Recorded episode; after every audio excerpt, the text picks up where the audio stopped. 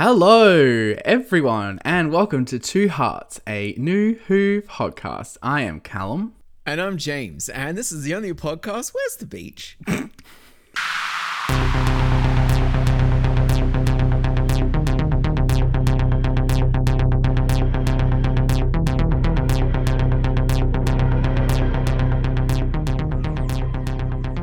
And every week here on Two Hearts, we take a look at another episode from the Doctor Who revival. And this week, better late than never, we are covering the 2022 New Year's Day special, Eve of the Daleks.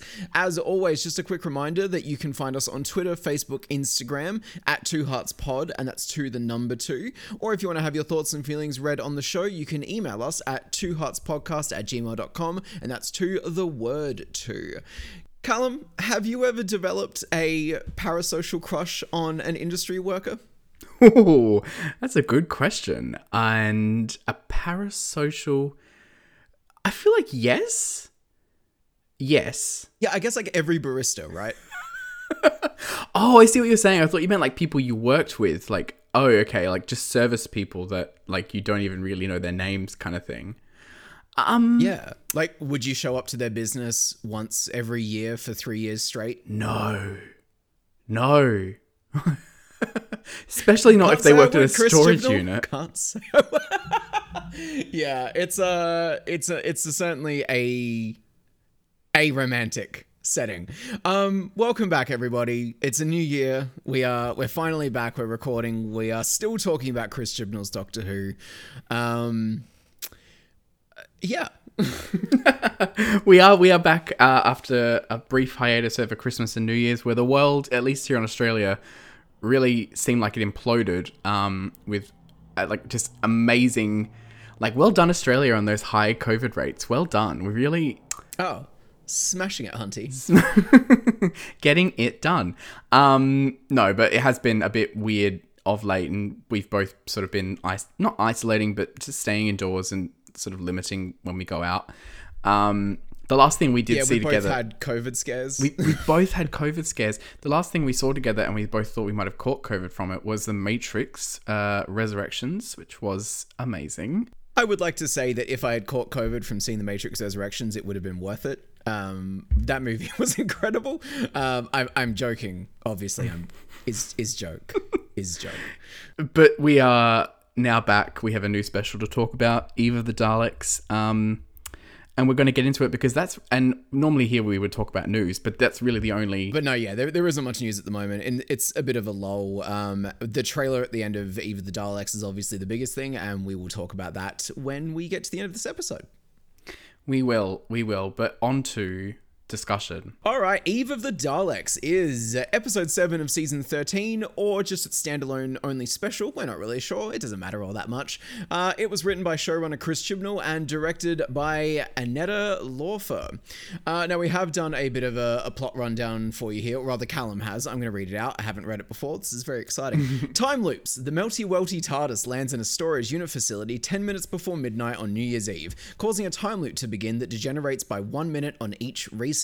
It traps the Doctor, Yaz, and Dan, including the only other two people in the facility, Sarah, who owns it, and Nick, her only customer. But they are not alone. Executioner Daleks have arrived to execute the criminal Doctor, well, criminal in their eyes, and in ours, for using the entire Dalek battle fleet to destroy the Flux event. Sarah discovers that Nick has been keeping ex girlfriend's items in his unit and labeling them with their names in a decidedly creepy fashion. Meanwhile, Dan confronts Yaz about her unrequited romantic feelings for the Doctor, revealed for the first time. Sarah finds her unreliable employee Jeff has been storing hazardous materials and fireworks in the basement, which the Doctor and co utilize with a decoy time loop to trick the Daleks into blowing themselves up inside the facility. Sarah and Nick get together and go off on a holiday, while the Doctor, Yaz, and Dan continue on their adventures. That was a very good plot write up. Well done. Right? I was so chuffed when I wrote this, and I was like, bing, bang, bong. I know everything about this episode. I don't even need to review it to understand what's going on. Truly. But we are here to review the episode. So, Eve of the Daleks. Callum, what did you think? Uh, I've watched it twice now, and on first watch, um, I, I, I, I didn't really sort of get a sense of my overall feelings of the episode yet because I was really we talked about it and I was really quite hung up on two really specific and really annoying. Well, actually, three if I think about it more broadly. Um, really specific and really annoying problems of the episode that I that I couldn't get past and that I couldn't that I, I couldn't enjoy the episode for. Um, mm-hmm. so that was my first watch. Then on watching it a second time, knowing what was coming, I kind of let myself settle into the story that was happening, and I actually came to appreciate, whilst still hating these things we're going to talk about. Um, I came to appreciate more the structure of the episode, the time loops, uh, and that general like clean cleverness to it that we don't often see from Chris Chibnall. We really don't see from Chris Chibnall at all. Um, and so I came away on the second rewatch actually quite enjoying it, um, enjoying a lot of aspects of it, um, which I think, yeah, I, I like it. it's complicated because like I don't like it's. It's funny because like I also want to say I don't like it, and I don't like it for a lot of reasons. But in the same way we that Chris Chibnall episodes often have that really polarizing kind of effect. Um, I don't know. I've talked way too much. What did you think, James? Um, I kind of had an inverse uh, of of your reaction, where the first time I watched it, I, I literally just gotten back from a little holiday break up the coast, and so I was in such a good mood. Um, and I sat down to watch it, and I just got whisked away by it. I had such a fun time with it on first viewing, um, and I think it's like there were obviously decisions that were made throughout the narrative towards the, the sort of the back half of the episode um, that you know raised a flag for me at the time, but for the most part, I just had a good time. And I stand by the fact that I think this is an entertaining 55 minutes or whatever it is of Doctor Who. Um, then I watched it again and sort of took some time to think about it. And for me, knowing where things were going actually soured a bit of the beginning because um, the choices that they make regarding Sarah and Nick and their romance, and then the way that the Yaz stuff is being handled, um, is is obviously going to be a huge thing we have to talk about. Being being a queer Doctor Who podcast, um, I I sort of saw a lot more errors, or not even errors, but just things that I didn't appreciate um, this, on that second viewing. Uh, that said, in a vacuum on its own, I think it's a really fun little bit of television. Uh, and then when I, I go a bit broader with it, and when I go a bit more academic, I, I start struggling with it a little bit. So, yeah, a bit of a mixed bag, but I would say it's one of the more competent Chibnall episodes. Even if it's making choices I don't like, it is at least making choices. You know, I, I, you know that's actually very true, and I think we can all agree that like for all the many many faults of this era, um, Chris Chibnall's a showrunner. He does do these specials competently, which isn't high yeah. praise. Um, but you know, he definitely he definitely can tell a self-contained little story. I, I found that this has a lot of uh, sort of shared DNA with um 42, which is which was his uh, series three episode with David Tennant and um, Freema Agyeman as Martha. Um, in that they're both like countdowns against the clock. They're both races through a confined area. Um, they sort of have they have a pursuing kind of like relentless figure. That one has a larger budget and subsequently a larger um, cast and whatnot. But um, like, and that I felt like was a pretty successful episode. Although maybe if I rewatched, uh, re-listened to our episode, I might not agree with what past me said. Um, so Chris Chibnall is doing a good job. He wrote a story. Um, we shouldn't congratulate him for that, but he did it. yeah, I mean, I think it's just he wrote something that was entertaining. Um, and. Mm. you know, I, I'll forgive a lot of things in storytelling, a lot of shortcomings, if I'm at least entertained. And I haven't been by a lot of Chibnall stuff, uh, which is what makes this you know, quite a nice little diversion, especially after Flux, which I mean, oh. we don't need to tell you guys, but like we obviously didn't have a very good time with Flux. Um, and so to come into this and just nestle into like, oh yeah, this is just like a fun episode of Doctor Who. That that was a really nice contrast. It really was. Um, and I was surprised that Flux even got a mention. I felt for sure they were going to just completely sideswipe and ignore it at all. Yeah, I actually, it's weird. In retrospect, I kind of wish they had done that because now I, you know, it invites those questions of wait, what happened to the whole galaxy though?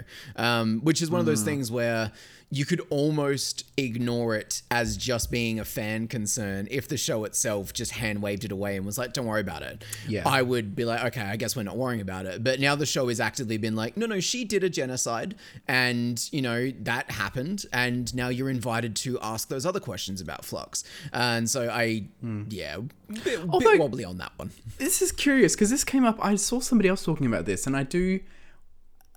You know, obviously, Doctor Who has this moral question of like genocide is bad, which I completely agree. But then the it's the it's the Daleks. You know, we're not talking about like peace loving race or just some innocents. We're talking about actual fucking Nazis, basically space Nazis. I'm perfectly happy with a genocide in that respect. Or am I being cruel? Uh, no, I I definitely see where you're coming from. Um, it's I just don't think it's the mean, grounds it- for the most fruitful drama. You know what I mean? Like we know the Daleks are bad. yes, no, no, I I do agree. I I do think that it's an interesting um. You know, I- I've seen a lot of people be like, "Oh, it's his Dalek trilogy," and I think one of the biggest criticisms I have of this episode is that it's it's not about the Daleks. Um, this is not a Dalek episode. This is a time loop episode with Daleks in it. and that's not inherently a problem. You know, I think Daleks can be fun sometimes.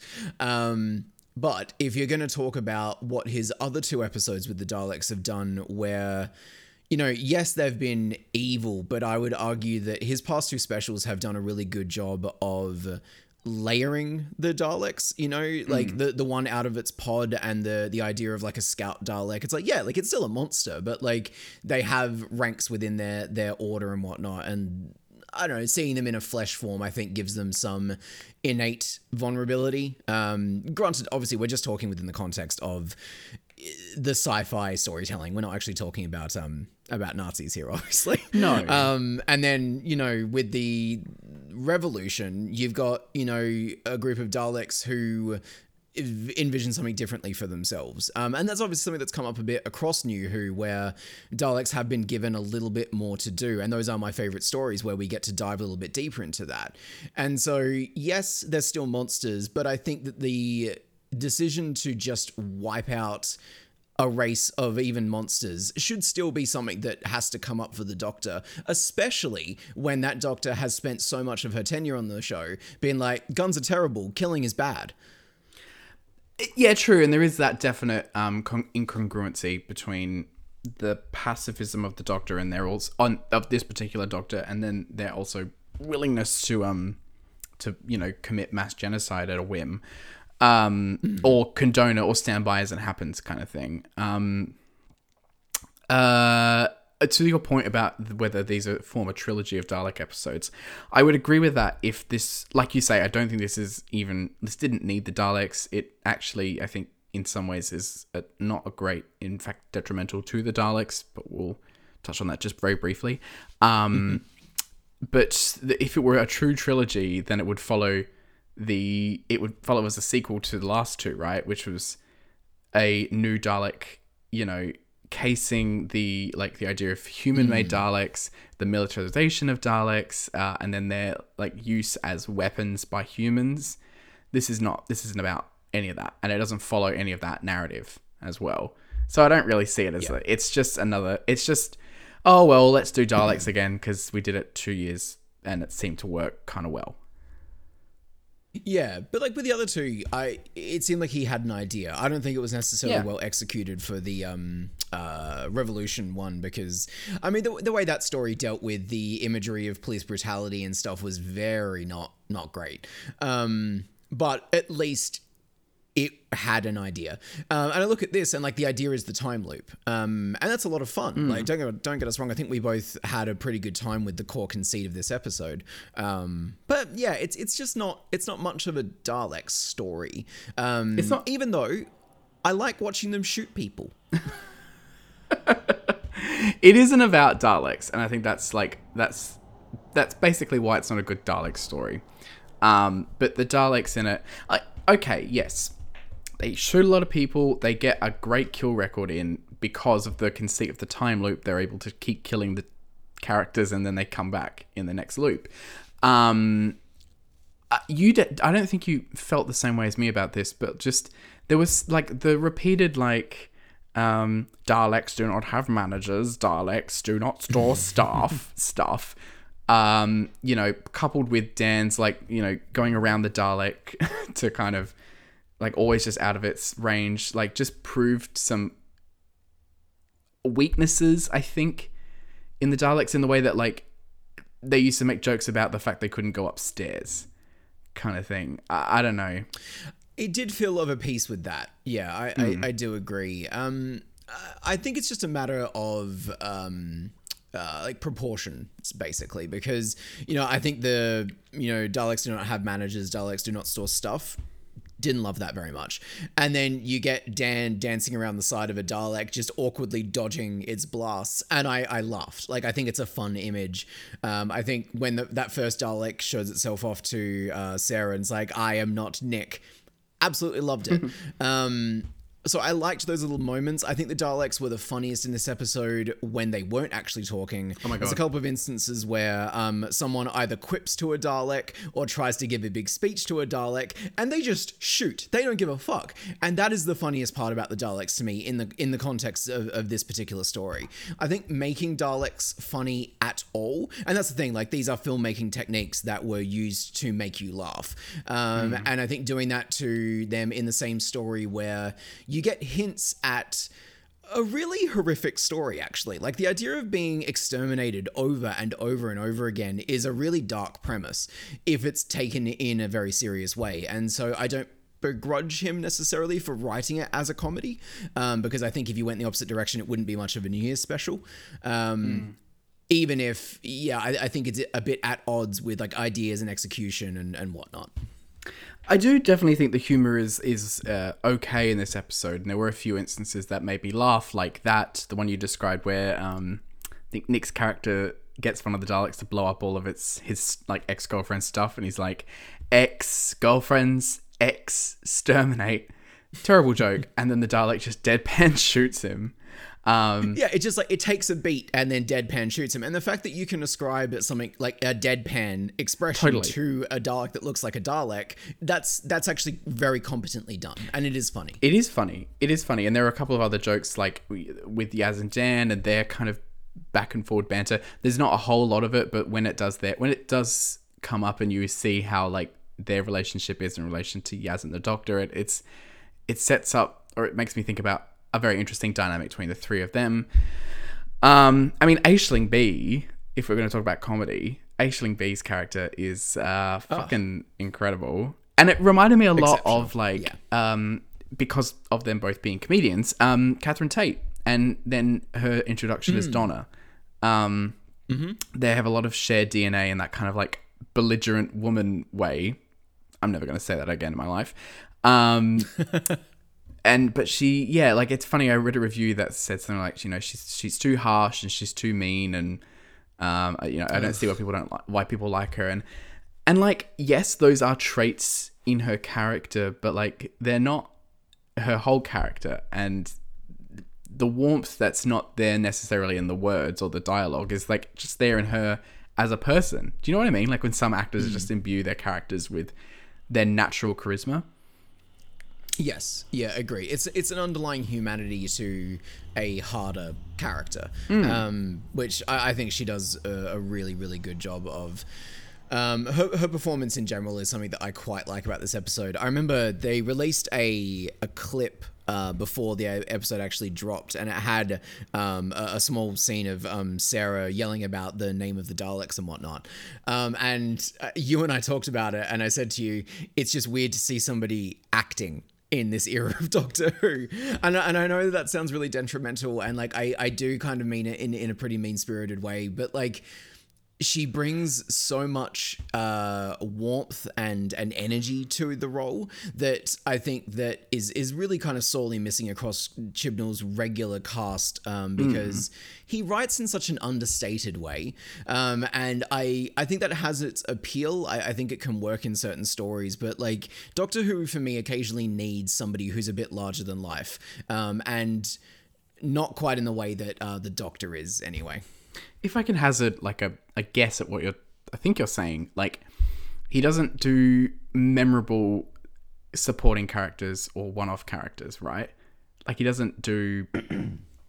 I can't even think of any character he's written that's not the main cast that I've been like, you know, wow, that they were a cool addition to the episode. And so when you say, Remember the gay astronaut from that one episode? see, you can't even name the episode. Shit, the plastic one. I know who you're talking about, but like you don't know. I don't know his name, and neither do you. He's not a memorable character. The only fucking memorable character, and it wasn't even an episode that he wrote, is fucking Benny. if I'm honest, Uh, no, I agree. And I was literally just racking my brain there, and I was like, I've already like forgotten about Claire and Jericho. Like, I had to force myself to remember them. exactly. Mary Seacole. Don't remember her. Like it's oh, he just cannot. I don't think can do like really good memorable characters. Partly that's casting, partly that's writing. In this case, he actually like achieved. A, they both kind of came off pretty well in Aisling Bates' character, uh, and I thought she was funny. uh, agreed. Yeah, no, I, I agree. Um, I like that she felt like a, and, and again, this is gonna get a bit tricky because I think that there are two halves to Sarah and Nick, which is the first half of the episode and the second half of the episode. And the first half, I think, is really fantastic stuff. I think it's funny. I think it's really subtle and nice social commentary. Um, it's just firing on all cylinders for me. So much to the point where there's a scene where, uh, you know, the, the revelation comes that Nick has been storing all this stuff from his ex girlfriends. And Yaz and uh, Sarah just share this wordless glance at each other. And it's just the most like, shit, yes, that's exactly like that that's that's that sort of woman's experience you know like that that's dudes being a creep and women immediately in the room to another woman being like what the fuck is this and i was so electrified by that single exchange and then that you go on to have yaz be like your ex-girlfriends are alive right so funny so like uh, hmm. intelligent about what it's trying to say about the way that nick is approaching his relationships with women and but that's from the director. I. Oh yeah, no, no, totally. That's it. I, I think a lot of this does come from um, from that director, and having a woman tell that part of the story, I think, is is crucial. Then the flip side to that is that you know the episode goes on to guilt Sarah into being in a romantic relationship with that same guy, and it's just it all falls apart for me in that second half, even if the performances stay pretty consistent throughout. Uh yes. Look, the moment you're referring to where they look at each other and then they allude to Nick's ex-girlfriends. Basically, they've gone into Nick's storage unit in the facility and discovered that he's kept he keeps like items from his past girlfriends in this in this facility. He goes there on New Year's Eve to do it and he labels them with their names and like the dates they were together for. Incredibly creepy, incredibly obsessive not saying he's a stalker, but stalkery behavior. And hmm. the episode does some real big loops, uh, not loops, uh, jumps, backflips, if you will, to get Sarah to feel sorry for him to a point where she would, where they would like you know naturally come together as a couple. And I do. It's odd because I on the second rewatch I did actually kind of buy their, if not chemistry, like both of them as individual characters um, and as humans um, going through this experience together to the point where they would like you know fall in not saying love but like they give it a go with each other um, Yeah. but the problem is that like you say the episode needs to guilt sarah into like f- falling for him basically even though he's displayed some very questionable behavior. And it does this by, you know, he sacrifices himself to the Dalek, um, and force and that forces Sarah to like remember that she didn't go and save him earlier in the episode. So like she's already like on the back foot.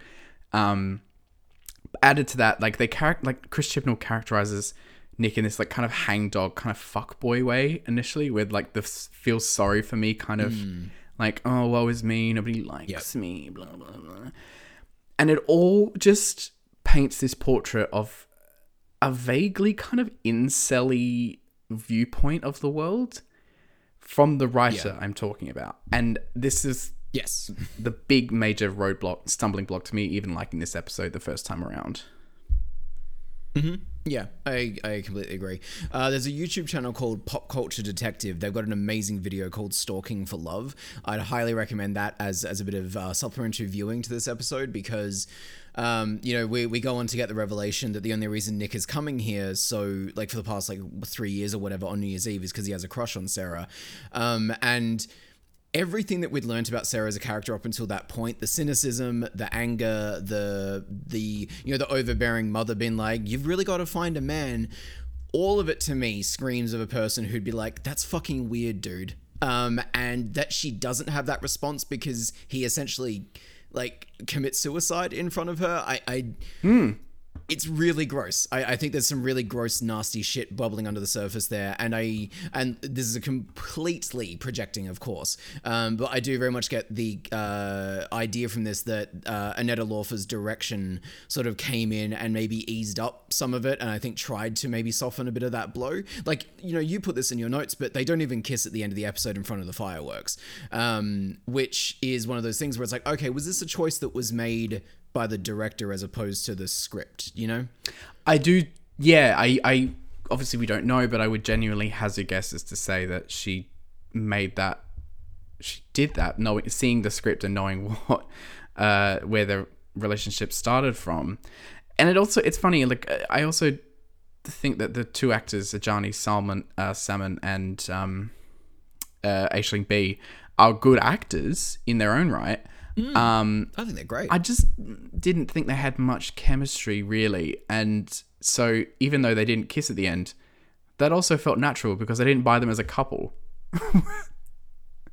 yeah, yeah. No, I, I agree. It's just a it, it's a bit of an odd hodgepodge of ideas and, and choices going on in there, um, which you know I, I, think is the only real sour note to um, Sarah's general presence in this episode. You know, I'm, I'm glad we kind of led this discussion with been like she's it's a great performance. She's really a lot of fun. I like that she's not instantly like she doesn't really give a shit about the doctor um, not even until the very end you know um, she's untrusting of the doctor and then chooses to try to save herself instead of saving the doctor mm. um, i think that's good. I, and again that's that's the kind of woman that i got the impression sarah was. Like yes a little bit selfish but also deeply human in that sense. Totally. She's untrusting. She like is cynical.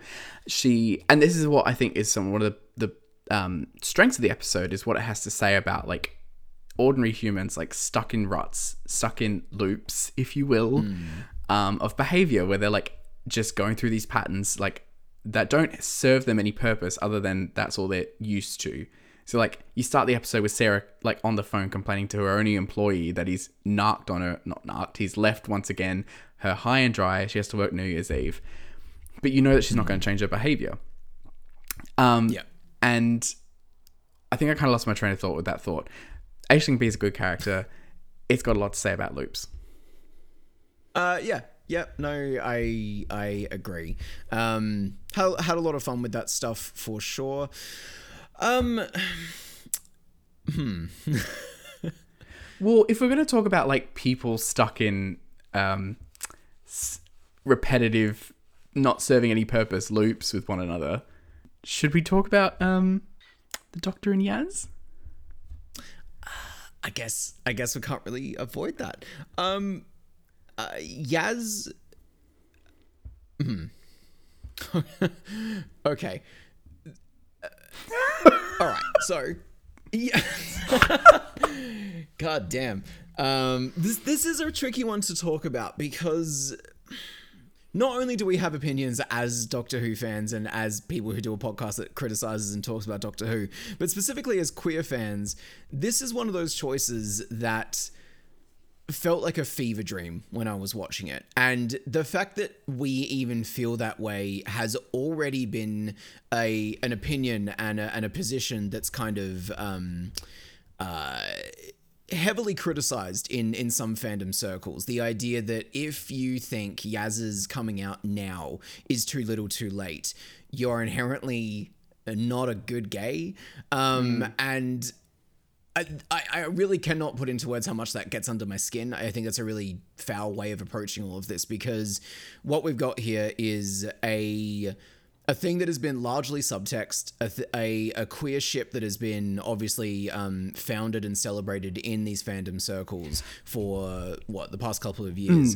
But the show itself is now coming into the end of its run with this showrunner, with these characters, with this doctor, and with two episodes left, it says actually she was queer, um, and I. I, I don't know. I have very complicated feelings about that. It's funny you say it's been subtext in the show. I'd almost argue, maybe with the exception of Flux, it's kind of been fan text for the Yes. majority of the Yeah. show. Um, like it, you see, I've been seeing all these people like resharing moments from the past episodes and being like, "Look, it was there. Look, here's evidence. It was there the whole time." And it's a shot where they're in the same shot, and I'm like, "This isn't evidence of anything. This is evidence of the fact that they are two people who know each other." Like, there has Yes. been nothing. There has been nothing in this show, again, with the exception of a few like choice moments in Flux, which I interpret more as like knowing teasing, knowing that the fans are shipping these characters than anything that's actually textual and happening to them in the show. The idea that this has been seeded or that this has been, you know, a long time coming uh, is bogus, frankly, to me. And it's revealed something that I, I have been like grappling with for the last few um, days since the episode came out, which is just like, like we had an amazing queer per- person of color uh, companion in Bill who kissed girls, who openly liked girls, who like flirted with lots of different people in like her travels with the doctor, um, who was like a fully fleshed, fully a rounded character.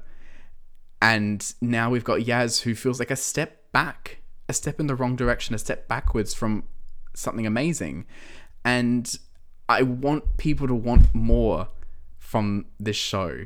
I want people to want more from these characters because this is not, to my mind at least, this is not good representation. Mm. Maybe not good representation. It's it's everything we say comes with a caveat that we know that, that we've only got two more episodes with these characters before they're gone, and that they can't possibly fulfill this narrative in a satisfying way to an actual queer experience people this this this scene that people are talking about is doing a lot of heavy lifting for a relationship that has not existed up to this point. And i've I, Yeah, it's retroactively building the scaffolding, um, and that's it's just not it's it's not a good way to tell a story. no it's not because because we haven't seen it up to this point. I would love it if this had if yaz's journey from like middle of season two or whatever was had been or even earlier obviously but like i'm just trying to think of a realistic point where it could have started yeah, like, I think "Can You Hear Me" would have been the most natural place to start this, right? absolutely oh absolutely it would have been Yeah. So if, if you want to do this, uh, and I mean, and here's the thing that I've, I've seen a lot discussed online is that yes, there, there is absolutely inherent value to telling a slow burn coming out story. Um, I think there are a lot of queer people who do take a lot of time to get comfortable with who they are before they start expressing that outwardly. Um, you know, I was very fortunate in that I had a lot of people around me when I was younger who told me it was okay to be feeling the things that I was feeling, and that definitely helped me come to terms with that in a in a, a, a faster way. And there are people out there who don't have that, and telling that story and showing that story in the context of Doctor Who, I think would be quite beautiful, especially if you take in the whole. Doctor comes along, takes Yaz away from a culture and a life that she feels is quite oppressive to who she actually is inside, and then through her journeys through space and time, she learns more about herself as as a queer woman. I think that's really beautiful, um, and I don't. I don't begrudge anybody wanting to see that uh, because I think it's a really nice concept. Um, I just don't actually think it's there in the text. Um, you know, I think the last time we saw Yaz's mum was Arachnids in the UK, right? And she was so supportive and loving. the last time we saw her was in um uh, I think it was the Spyfall two parter. Was it? Mm. Oh. Ugh. Anyway, the point is, everything we've seen of Yaz's family has been really loving and supporting. I think that I also saw some people throwing around like the assumption that um, because is ya- because Yaz is from like a you know a more culturally diverse background, maybe that's simmering under the surface. Like that's a kind of a, a, a weird assumption to be making about this when the show has done nothing but represent these people as a loving, nice family. Um, So I. I I don't agree with any of that. Um, and then you add on top of it this the other side of this conversation, which is the idea that the doctor is reciprocating these feelings. And based just on this episode, Well- I do not get that at all. No, I mean we talked about this. I, I, the way that the Doctor kind of reacts to the various different instances where they do address this through the episode, like, is with sadness, right? It's like an, Yes. an expression of like, "Oh no, I can't believe this is happening," kind of thing. Yeah, truly, and and like, I, and we don't mean to laugh, but like, it does feel like that moment when you realize that somebody is into you and you're not into them, and you're like, how the fuck am I going to deal with this? Yes. that is the vibe I get from the Doctor in this episode. Yes, yes. Uh, it- granted, we that's because we're talking about looks here. We're talking about body language. We're not actually talking about anything textual. Um, Well, I mean, like With the yes, Doctor. but this is all they've given us. Like no, this, exactly. this is the this is the fruits of that their labor. Like you want to leave it this late, you want to give us this little. Fine, let's go. Exactly, exactly. That's what I'm saying. Is like it, we we have to sort of interpret what's being unsaid as opposed to anything that's being said, um, to sort of get the doctor's feelings on this. And um, like the shot of the doctor looking at Yaz looking at the fireworks could be interpreted as like, like I love you, uh, but I can't be with you, or it actually feels dumb to mean, even be she like interpreting this because it's not in the fucking text. Yeah, it's it's sub sub subtext. Uh, but like she looks uh from memory because I, just watched this episode. She goes from looking neutral to looking dismayed when she looks at Yaz. Um, it's not a positive vibe that she's giving off. And look, that might just be, oh fuck, I don't want to have to deal with this again because of last time, which is the rose stuff. Um, but uh, I don't know. I and I've said I've said as much on Twitter, but like Chibnall's era of Doctor Who is either centrist to a fault or slightly conservative, basically, in, in what it does with its stories. And then you add on top of that, when it makes these kind of big choices, like the Timeless Children, like Flux, it doesn't do a very good job at actually following through on the consequences of those choices. He likes to just kind of snap his fingers, get everyone's attention, and then he doesn't know what to do after that. Um, Yeah. And I think when you take all that into account, I think what we're probably going to get here is a story where Yaz gets to come out and get to confess her love to the doctor, and the doctor says, I know I'm going to change soon, and I can't be with you, and that'll be that. Um, I, I don't think this is going to be the sapphic romance of our lives, unfortunately, as much as I want it to be. It's also, yeah, you've just touched on something that I didn't even think about, which is like, obviously, this doctor is going to change. And so, Yaz is Yaz coming out now, and, and I hope admitting these feelings to the doctor herself um, is very interesting when you consider if the doctor knows they're about to die, right? And also, considering we don't know who the doctor's going to be next, if the doctor is a man again next time, and then what does that do to Yaz?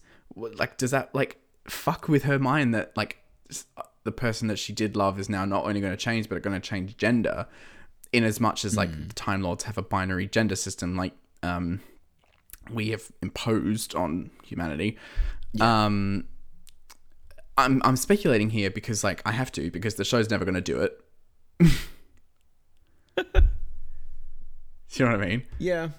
No, I do. I do. It's just um I don't know. It's it's it's a lot. Like it and that's the thing about these queer stories popping up in in franchise media. Um, you know, the the kiss at the end of Rise of Skywalker, which was like a blink and a miss it you miss it moment and just I want to not have such a reaction to it because at the end of the day, I'm I'm smart enough to be like, yeah, it's it's it's corporate capitalism, blah blah blah. It's never going to be the thing that the queer media we want it to be, right? Um, but I can't deny that, like, I I do like I was in my head about this, like I was I was in my feelings about this shit because it's still a queer story, and and I I said as much through our, our Twitter account, but and this is something I don't think you and I have really discussed, but the the idea that that Chris Chibnall is now doing a queer story two episodes before the show gets handed back to an arguably much more radical and angry version of the queer man who rebooted the show in the first place leaves a really bad taste in my mouth. Because I kind of figure if this story is to be told, if you want to do a queer Doctor Who, uh, speci- specifically a queer Doctor story, it should be a queer person writing it. I mean, I will say that I think Russell T Davies would do an, a, a profoundly better job at this storyline if he chose to do it. Um, noticeably, he didn't do any gay or queer companions in his time on the show. Um, Which, uh, just a small side note, like oh, like you and I uh, coming to the end of our RTD era um, reviews in our in our mainline series, and I have been quite uh, critical of a lot of that, especially. I mean, as a queer man, you know, looking at the choices that he specifically didn't make in his time on the show, um, and I think a lot of those criticisms do hold up in some ways, and then in other ways, I've I've re- I've gone down a bit of a Russell T Davies rabbit hole recently. Everybody, I'm, so I'm sorry about this, but I've been really trying to educate myself on on who this man is before he comes back into the show. And you brought up that interview to me where he talked about the idea that he didn't think anyone would want to watch It's a Sin, right? Uh, yeah, I found it. Re- it was um, the Guardian voted it the best drama of the year, and so they interviewed. Uh, sorry, they voted It's a Sin the best drama of the year.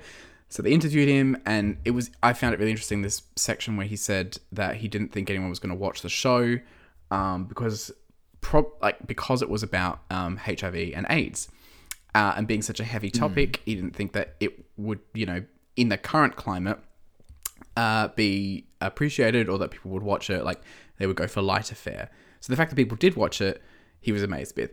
But more than that, it brought out like a thou like dozens of like personal stories and um and um uh, tr- I was going to say tributes, but that's not the right word.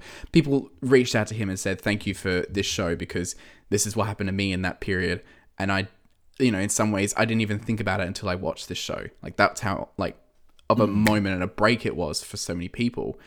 Um, and you get the impression in this interview that like he's considering like not that he hasn't been a political writer he's been a very very political and sexual writer and queer writer in the past um, but uh, you get this sort of the impression that he like really I don't want to say understands the implications of it because I do think he did that before. I'm, I'm really struggling to think what I what I want to say here. Like, No, no, like you, you're talking about the exact thing that I, I was driving at before, which is yes, he has always been a political writer and an aggressively queer or- and a queer writer, but I think that that maturity, that time away, his exposure in writing other things, and you know, as that interview points out, audience reaction to those other things, um, I I've kind of definitely softened on what he didn't do in his time with Doctor Who, and am instead now trying to focus on what he could do now that he's coming back. Especially because we're in such a different uh, sort of socio-cultural time now. Um, the the landscape of media has changed. What's ex- what's quote unquote more acceptable to mainstream audiences has changed. That their horizons have been broadened, hopefully. Um, So I, I could just see a version of his Doctor Who that is much queerer and much more political. And so having just loop back around, having Chibnall write this story now when his era has been so aggressively um, politically neutered or not anti-sex, but like it's a profoundly unromantic kind of collection of, of um, uh, series. Yes. You know, I think one of our earlier criticisms of Jodie's Doctor is that like all of the male doctors get to enjoy the full sort of spectrum of um, their sexualities, and to have the first woman Doctor be like, oh no, well she doesn't. I think could be an interesting choice if you want to do like an asexual, aromantic kind of Doctor. But I don't get the impression that's what he was trying to do. I think he just didn't do anything with it. I, I agree, and to like to add on to that point, I think he didn't do anything because he was scared to do something because he's a male writer writing the first female Doctor, and like uh, we've spoken about this before, maybe actually not on the show, but you and I have spoken about this about like how neutered she seems in comparison in episodes that really should be addressing the gender, her gender, and um, in the wider context of the world we live in. Um, like The Witchfinders, which like is probably the closest it's the show's ever got to acknowledging it, and still really like leaves you wanting more, far more in its exploration of that. Um, and so I would say the same with the queer storylines. Like you know, you mentioned the gay astronauts before, which I had admittedly forgotten, but even now when I'm thinking about that storyline, it it it they could have been anyone. They could have been any gender. It wasn't any particularities to that storyline and it's the same here like you know it's sarah and nick. There's no particularities to their rom- rom-com experience. It's just it's very flat. It's very one-dimensional. Um Which is interesting because we just talked about how the first chunk of this episode is very gendered and particular. And then but then when it actually gets to the romance stuff, it just it loses all of its characteristics. it does. It yeah it absolutely does because it's just it's just quote unquote banter for him. It's like marvel Yeah. banter um i think we're spiraling away from the main point and we should really bring it back here um which is that the Chris Chibnall has introduced a queer relationship two episodes before he's due to finish, and it really does just smack you in the face of like, here's my tick, done, done that. You Yeah. like look at what an amazing writer I am, and I don't buy it, and I want more, and I want better from this showrunner. And I think we have done the fandom has done so much heavy lifting on his behalf to make that mm. era this era seem better than it is. Can we please just be honest with each other? It has been crap. It has been bad on a quality level and in some respects. And this is one of those instances that really hurts. It really hurts to see and to see other people like swallowing it and saying thank you, more please. Like Yeah, exactly right. Like you just had all of Flux to, and that's the Oh thing, my God, yeah. Want to say, you know, like even if he wants to say, uh, I decided to make Yaz queer from Flux onwards, right? I would I would accept that. If he said I saw the fan reaction, they saw something in these in these actors dynamics that I didn't initially in this character that I initially didn't even realize and it made me think about what I could do. Fuck yeah, let's go.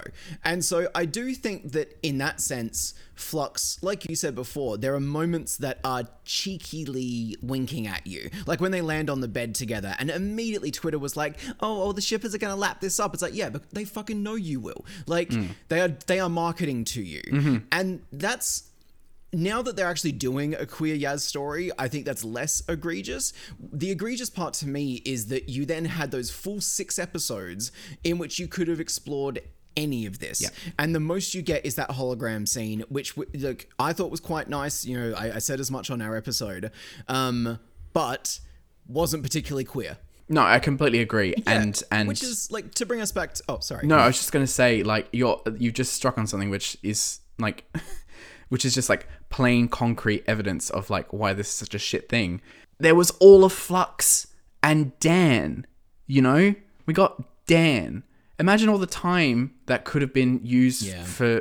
And uh, granted, he plays somewhat of an interesting part here, being the kind of like outsider who can see their relationship clearly in a way that Graham and Ryan never could. So he serves his purpose in this episode in that respect.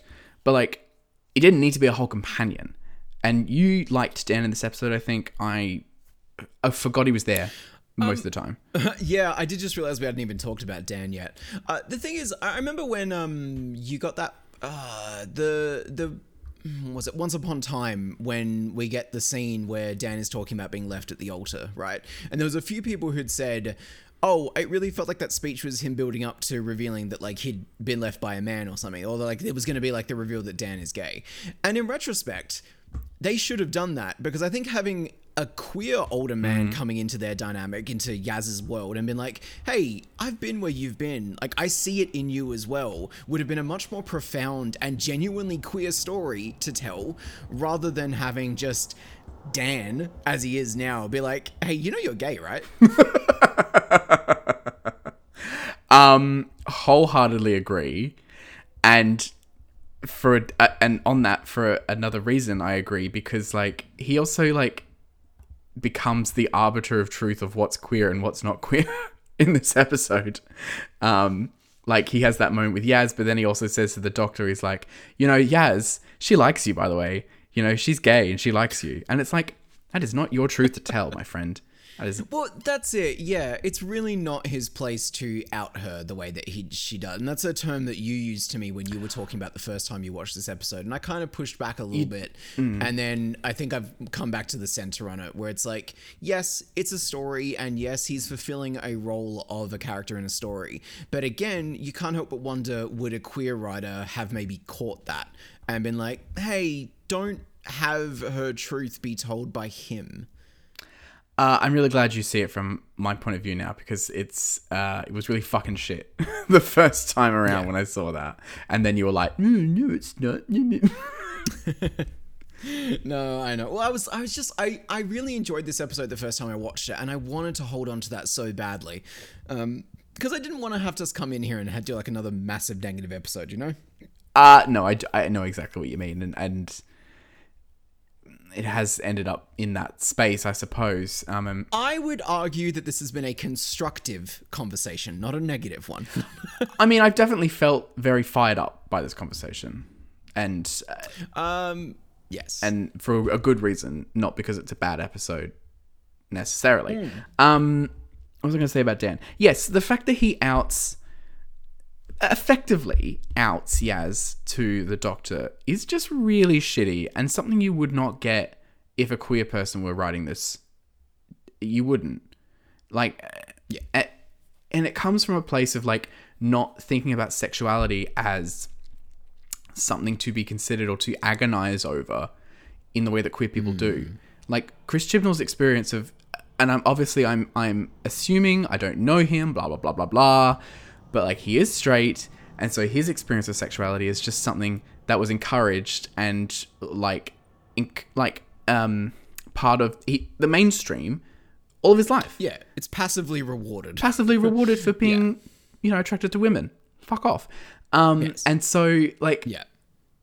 Yaz's little like try. Oh, I didn't know. I couldn't even admit it to my, to myself. It doesn't smack as real to me. It it makes me think that it's like just the barest bones way you could like explore that story. The barest like non thought you could give to that story. Um, Um, yes, I, I will say I've seen a lot of queer fans say that that line in particular resonated with them, and I, I do think it's the kindest of the lines that he's he's given Yaz to sort of explore this concept very briefly here. Um, I, I thought it was the most human of all of them personally, but um, I Fair enough. again taken in the wider context of Chibnall as a writer, I definitely understand why you wouldn't have that good faith for it. I don't have yeah, exactly. That's exactly what it is. I don't have good faith that he's going to pull this off or that he's doing it in a thoughtful way. Um, it does just feel kind of rote and like, oh, I think I've heard gay people say this before, so I'm just going to write this down. Blah blah blah blah blah. Next scene. That's how it feels to me. Um, but fully understand that people who like and love Yaz uh, and this era can draw some strength from this moment. So maybe I don't want to diminish what I've said, but I also don't want to diminish. cynical old bastards.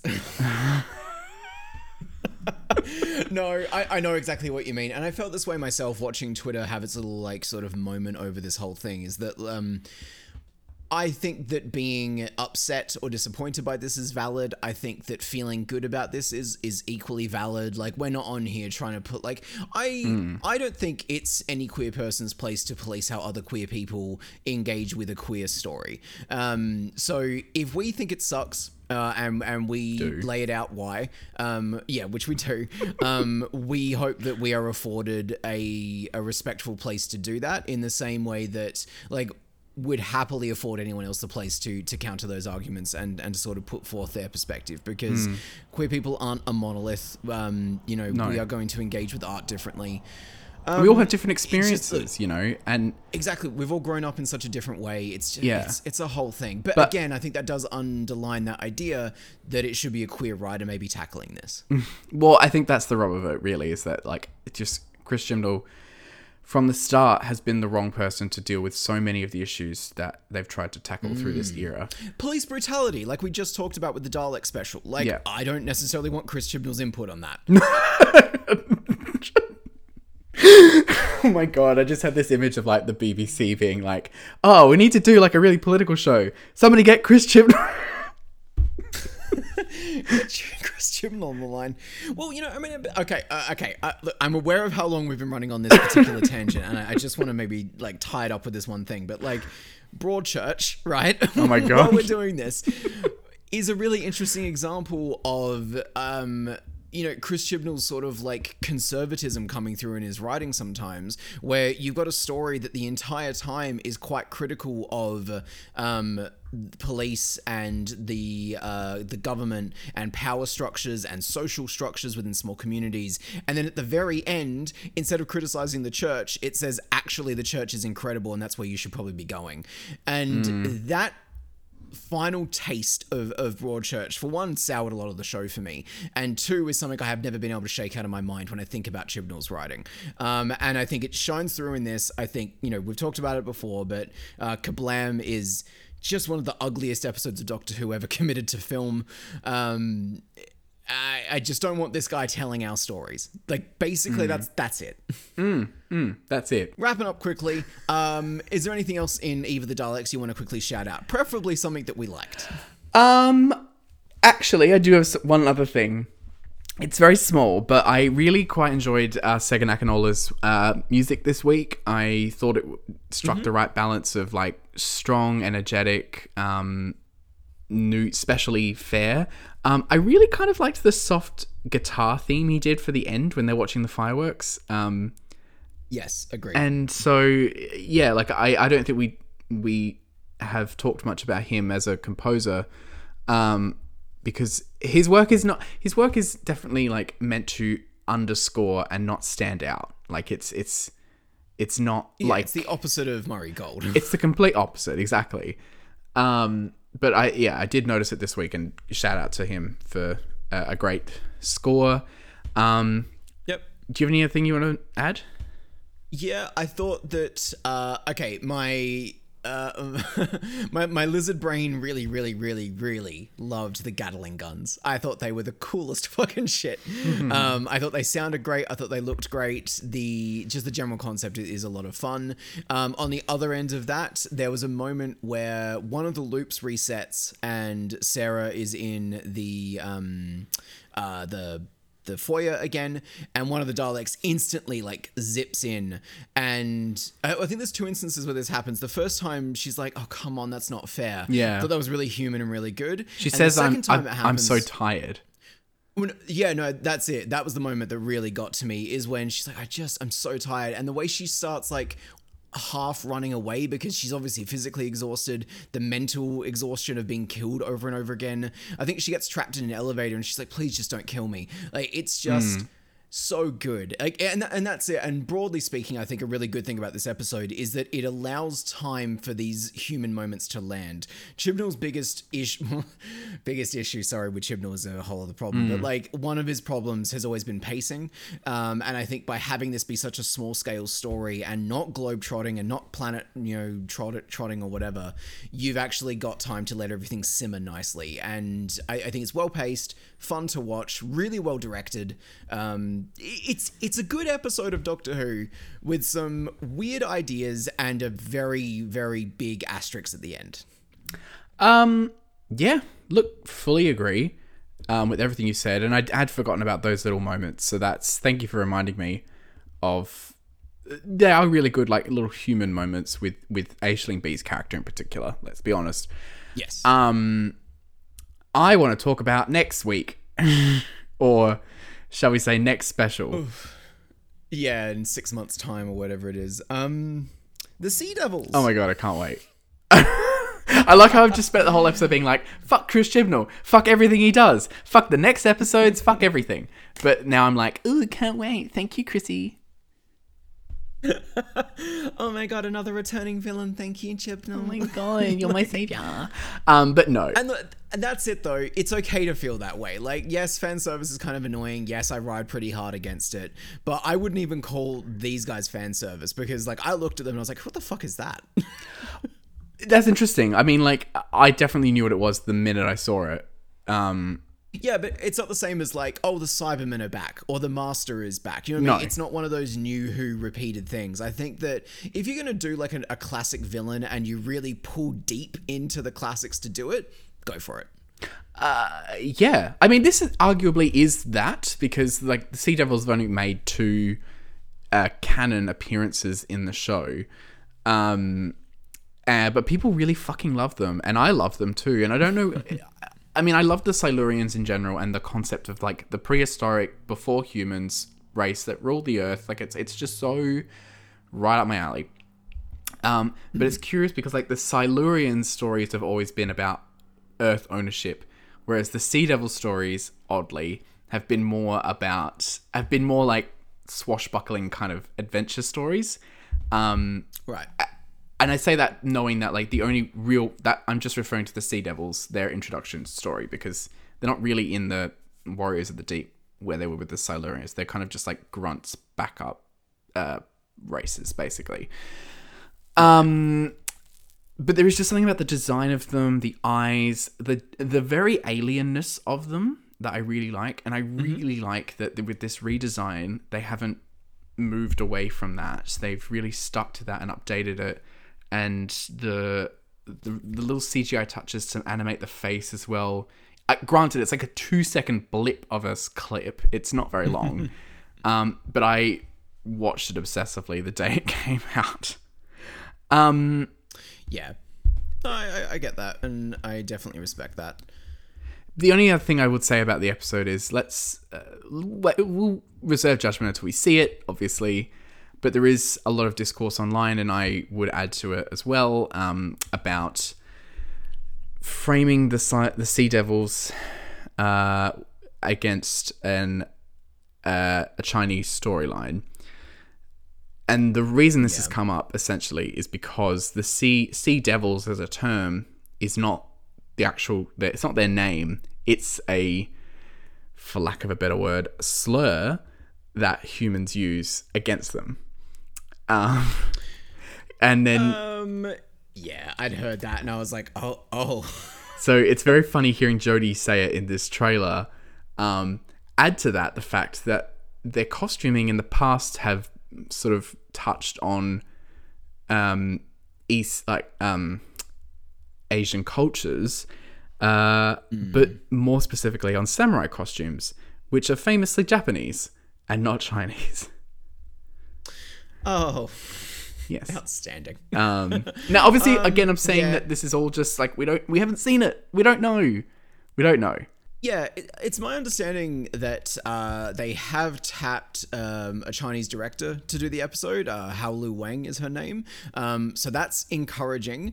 Less encouraging is that, I mean, Chibnall's a white dude. His co writer for this episode is a white woman as well. It's uh, like, uh, okay. It, I don't know. We, we just, it'll be interesting to see how this all goes down. Um, It will it will Yeah. be very interesting. Um I'm actually kind of excited for Madame Ching to be in a Doctor Who episode because she's a real historical figure, a real pirate queen from the 19th century, um, and such a cool like figure. Yes, granted, I only know I would love what were you gonna say.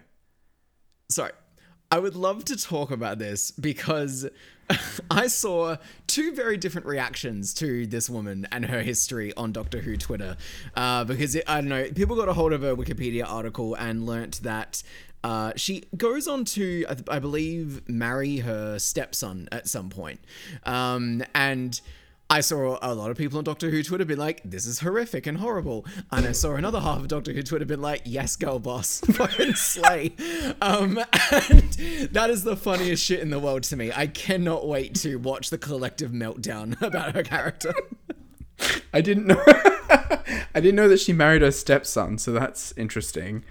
Uh, it is interesting, isn't it? to to note. Um, look, I mean more in the sense that she is like a female pirate figure that like you don't hear a, a lot about, and that is you know genuinely to Chris Chibnall's credit, one of the uh, better parts of his era is like that he has highlighted and uh, brought out of not obscurity but um, mainstream co- knowledge uh, these kind of historical female figures.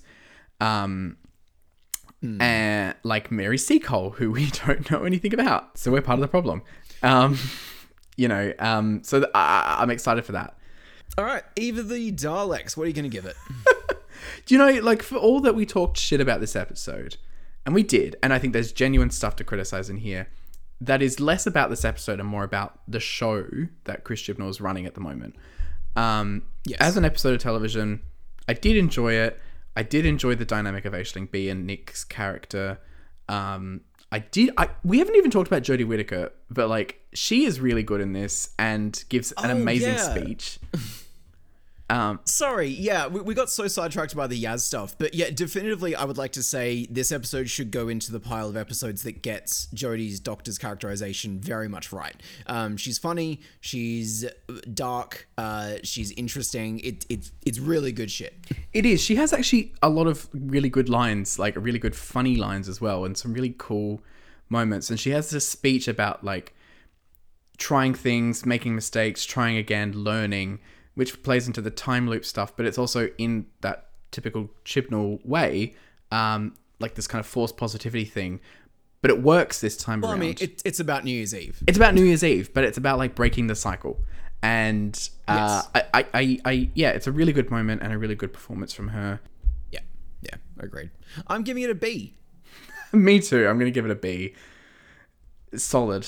You can't really ask for more than that. Truly. Well, Well, you. but we won't. um, um, uh, okay. Well, as always, thank you so much for listening. Um, we will be back in.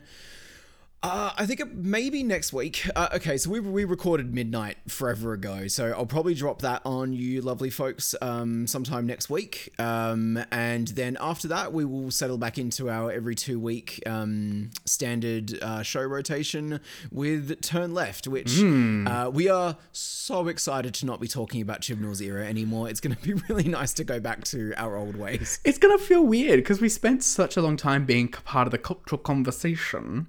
Um, and now we're not going to be part of it. We're going to be not going to be part of the cultural conversation if nobody's listening to my podcast.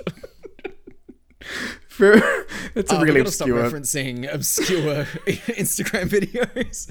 Um, look, as always, thank you so much for listening. Uh, if you would like to review us on iTunes, that would be fantastic. Uh, helps us grow as a show and it makes us feel pretty good about ourselves.